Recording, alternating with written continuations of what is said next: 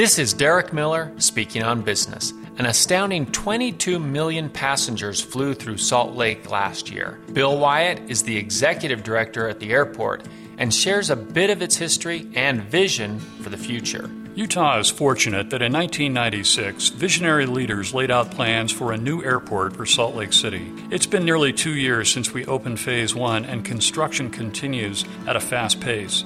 Phase 2 is scheduled to open next year, which will bring more gates to more destinations and feature 19 new restaurants and shops. And when the Central Tunnel opens in 2024, the walk to Concourse B will be shorter, which should bring smiles to many weary travelers. Speaking of smiles, about 15,000 airport employees provide our passengers with a variety of terrific amenities daily, while others keep the runways clear during snowstorms and ensure safe travel for everyone. Salt Lake City International Airport is a critical component of the nation's transportation network and a major asset for our state. One study found that the airport's annual economic activity totals $11.5 billion annually. Salt Lake International Airport is currently ranked as the 20th busiest airport in the United States and the 47th busiest in the world. To paraphrase the old TV commercial, Utah loves to fly, and it shows. I'm Derek Miller with the Salt Lake Chamber, speaking on business.